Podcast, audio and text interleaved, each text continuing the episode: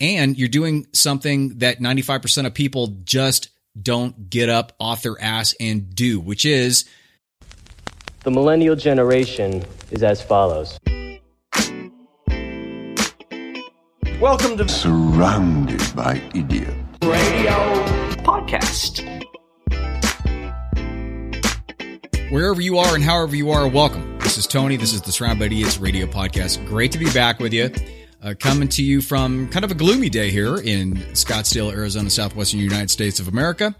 So this week, I'm going to talk about happiness, and I'm going to talk about it by uh, telling you a little story about a prince from the, like the 8th century and some Brazilian poet guy, and about a $10 billion a year industry which is actually the self-help industry, the, the happiness industry is what I like to call it. This all came about from two places. First of all, if you have heard me talk before, I have talked ad nauseum about how happiness is a myth, how it's something that's jacking people up big time. I did a paper on the thing. I did a blog. I did a podcast on it a couple years ago and it is in the book. I put a whole part of the book in there about this nonsense about happiness.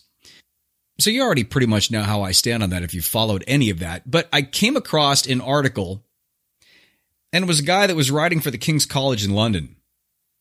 And the title of the article is Humans Aren't Designed to Be Happy, so Stop Trying. And of course, you know, preaching to the choir thing, loved it, started reading it, and I felt compelled after reading that and having such energy behind this to talk about this again, but maybe in a little bit of a different way to give you a new story, a little new twist on stuff. So that's why I'm going to talk about this prince along the way. Now, in the article, they talk about a number of things, including the happiness industry has created this fantasy that happiness is a goal. Again, it's not, it should not be a goal. And that's the thing that's jacking a lot of people up because honest to God, even when all of our biological and material needs are met, happiness will be an elusive goal. We may hit a point of happiness, which is a temporary emotional construct. But when we do, what happens? What happens when you reach a goal? When you win the soccer tournament? When you get your A on your paper? When you nail that presentation at work? It's great, right? Happy for how long? Are you the type that allows yourself to be happy for like 10 seconds and then you're like, okay, what's next? Do you allow yourself to be happy to the point where you go out and you booze it up a little bit and pull an all nighter and or are you one of those that kind of ride the high for seven days? Regardless of how long it goes, it doesn't go forever, right? So that brings me to this little story about this dude. His name was Abd al Rahman III and uh, big time ruler back in around 950 AD. And he actually named himself the Caliph of Cordoba because he ruled kind of in that Cordoba and that Spain ish area. So this dude was super powerful. And if you look him up, he was very well liked, he was very respected, and he did good. He was fair, did a lot of good work for people. And towards the end of his days, he became more philosophical and in one of his writings, he decided to count the exact number of happy days that he had during his whole life. Now, this is a dude that was like raised in royalty, was a prince, had to fight for his crown, but still, this guy had harems, probably flew first class everywhere. So I'm I'm assuming that he had the ability to be happy as much or more than any of us here at this point. So he sat down in his older age to count the days. And the total number of days that he counted that he was truly happy. Anybody? Any guesses? 14. 14. This guy's old guy. 14 days where he figured that he was like truly happy. And when he finally wrote that down, he started to realize and started to write about the fact that it's such a temporary, fleeting thing. And he wasted a lot of time pursuing happiness as an end result. A lot of his journeys that he considered not the ones that were very productive overall in the long run, were just pursuits of short term happiness. And after doing the numbers, it kind of bummed him out. So that's why he wrote it down, became kind of a philosopher, and wanted to make sure that uh, people don't make the same mistake. Of course, this was back in like 950 AD, and it's 2019 now, and we're still jacked up. We're still doing the same stuff. Yeah, that's a funny part. I did a podcast a, a few weeks ago about the fact that we have all the information that we need, yet we just don't either see it or we don't follow it. Right? This this shit's been around for a thousand years. we're still we're still like what? what what can we do to help ourselves? Come on. So so along those same lines, I was reading through some of this material and I came across this Brazilian poet and his name was Vinicius de Moraes and he had a really good little quote. And his quote was happiness is like a feather flying in the air. It flies light but not for very long. And I, I think that's huge. You know, sometimes it's the smallest, easiest, dumbest things that stick with you. This sticks with me personally because it's very visual. And you can see a feather flying in the air and you can see it lifting up. It's like Forrest Gump at the very beginning, right? Lifts up, current takes it, flies around a little bit, maybe gets stuck on the side of a building, flies off. But you know what? Eventually it's going to land on your shoe. It's going to land. It's going to be over. The journey will be over. And that's, and if, I think if you can keep that in your mind in regards to what happiness is, then that will be huge. Because again, the happy thing, it's a human construct. Do you realize that from a neurological standpoint, it's an abstract idea? There's no equivalent in actual human experience to happiness. It's a construct. It's a made up thing in your mind that if this lines up and this lines up and this lines up, then I'll be happy. In your mind, in your own mind. Because, you know, people are happy about different stuff, right? Some people are happy by just having a clean glass of water to drink for the day. Some people are happy if they can get a bowl of rice. Some people are happy if they have a box to sleep in, right? So there's not one thing that's particularly happy. It, the one thing is based upon what you think is happy. And the hard part, the crappy part is, is that the more you experience and the more you grow and the more you succeed in life, the more you put the carrot out there, the more you raise your bar to be happy. Do you not? Now, in certain psychological circles, that's called creative tension and that can be good. And it could be because what that does is it creates a a pulling tension towards more and towards expansion. And that's fine. But the problem is is that it gets away from us real quick doesn't it? And then we get disappointed. And then we and then our ex- expectations are way too high on ourselves because we're trying to eat the whole elephant in one bite. And we can't. But we don't know that because the more that we succeed the more we think we can eat in one bite. But that's not how it works. Expansion's always steps at a time, small steps at a time. Now, the thing is, is that if, if you see in your mind this situation, it's like diving platforms at the pool. And you start out on the low platform and you dive off or you jump off and you kind of get used to that and the height because it's still pretty high. Even if you get on a board that's just a few feet off the ground, if you're not used to it, it's pretty high. Then when you're used to that, then you can use that leverage and that momentum to go to the next diving platform. When you go up there, it's going to be a little bit higher, but it's not going to be the 15 feet from the ground. It's going to be the seven feet from the last board. So you move yourself up. And that's how it is. It's a layer by layer move up. You, you go to your next foundation that you build a little bit higher and a little bit bigger. And then from there, then you can move a little bit higher and a little bit bigger from there. It's not like you move up to a pretty decent sized platform and then you take that and then you want to go 100 feet higher.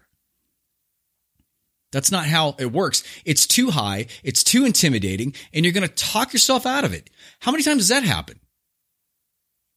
Now, the problem is a lot of times people don't realize that they're doing this to, to themselves until they get to the point where they self sabotage and they stop their progress cold. And a lot of times the progress being stopped is because of the fact that you're seeing that really, really high platform, like 100 feet high, instead of seeing the next one right above you as part of the process. And that's where the happiness thing can really screw you up. Because here in the States, the pursuit of happiness, right? It's in there. We are fed happiness being an objective by pretty much everybody out there that wants to sell us something, right? I mean, everybody food, perfume, clothes, about being accepted, about being sexy, about being trendy, about being happy because because when you when you have those things, you feel happy about yourself. You you think that other people feel happy because or attracted to you. That's that that creates that happiness construct. It has it completely jacked us up. Because we were created instinctually just to survive and procreate to live and hump, basically. That's what I mean, because we're animals. I mean, let's just face it. And that stuff still exists within us. There's no way around it. We still have those those prehistoric caveman woman instincts. It's in they're in the amygdala, in the limbic system, in the back, in the little first reptile brain part of our mind. We still have it. Everybody does. And we have to fight that all the time. So I would suggest this again. and if you've heard this before, maybe it's just better. You know, sometimes it takes statistically they have said that it takes nine times to hear something in order for it to sink in. That's like a legit psychological research fact. Like nine times. That's why politicians always repeat themselves to get you to believe what they're saying, even though it's a bunch of crap. It's not about happiness, it's about fulfillment. Fulfillment is the objective. And what does fulfillment include? Everything. Fulfillment includes the journey. Fulfillment includes the falling down and the scraping your knee. Fulfillment includes the getting up. Fulfillment includes the hard days and the long nights. Fulfillment includes the feeling sick, being sick, caring for the sick. Fulfillment includes everything because you know why? All that stuff fuels your growth, your evolution, your fulfillment. And when you focus on fulfillment, you accept the fact it's going to be messy. I call it messy success. If you've done any research at all on anybody who's been very successful, it's a messy process. Why do you think that it should be not messy for you? Why do you think it should be a straight line for you? Why do you think you should always feel psyched, always feel pumped, always feel inspired to to do these great things? Do you know how long it took me to sit down and do this damn thing today? I have no inspiration at all. Couldn't two cups of coffee, like big old cups of coffee later. I'm sitting down here because today just wasn't an inspiring day for me. But the thing is, is that even Stephen King, one of the greatest authors of all time, said, you know what you do? You just sit down and you write. The dude just sits down and writes. Most days, not inspired. And look at the brilliance that comes out. I do this, do a quick test. Not inspired, feel like shit, sit down and just start writing something journal wise. I guarantee you by a page and a half in, something's going to come out where you're going to go, oh, interesting. Or, whoa, it's pretty good. Or you're going to get a thought and you're going to take that to the next level. That's the point. That's fulfillment and not happiness. If the happiness thing is a requirement for you, if that feeling is for you, if the if all the pheromones that that are created through certain uh, positive stimuli are coursing through your veins and then you see things in your mind because all you remember you have certain things that need to line up for you to feel happy and I, yeah i'm using air quotes on that if that does happen how many times does that happen I mean, can that happen all the time? No. So you won't progress if that is a qualification for you doing anything. You will only progress if your qualification for doing anything is understanding that you're doing something for yourself, you're doing something for other people, you're doing something that's going to benefit everybody involved. And you're doing something that 95% of people just don't get up off their ass and do, which is doing something when you're not inspired, doing something when you don't feel great, doing something when you know for a fact that the next step isn't a gratification step. It may be even harder than the step that you're on because you're getting, it's like going to a public speaking class, which is not easy for somebody who wants to do public speaking. But guess what the next step is? Public speaking.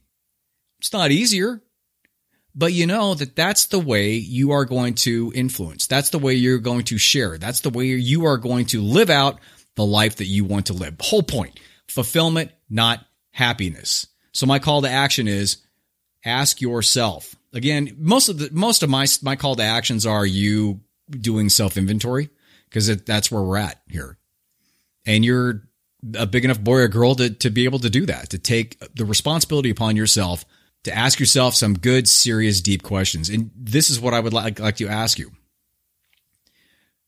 Where is your happiness expectation level? Sit down and write down or think to yourself, what things do you, what three or four or five things do you need to happen to be in order for you to feel happy? And then take a look at, at why that's such a restrictive thing. And how many times does that line up exactly like that? What would it look like if you shifted your expectation to fulfillment? What would it look like if you accepted the fact that you were going to go into something and not be great at it?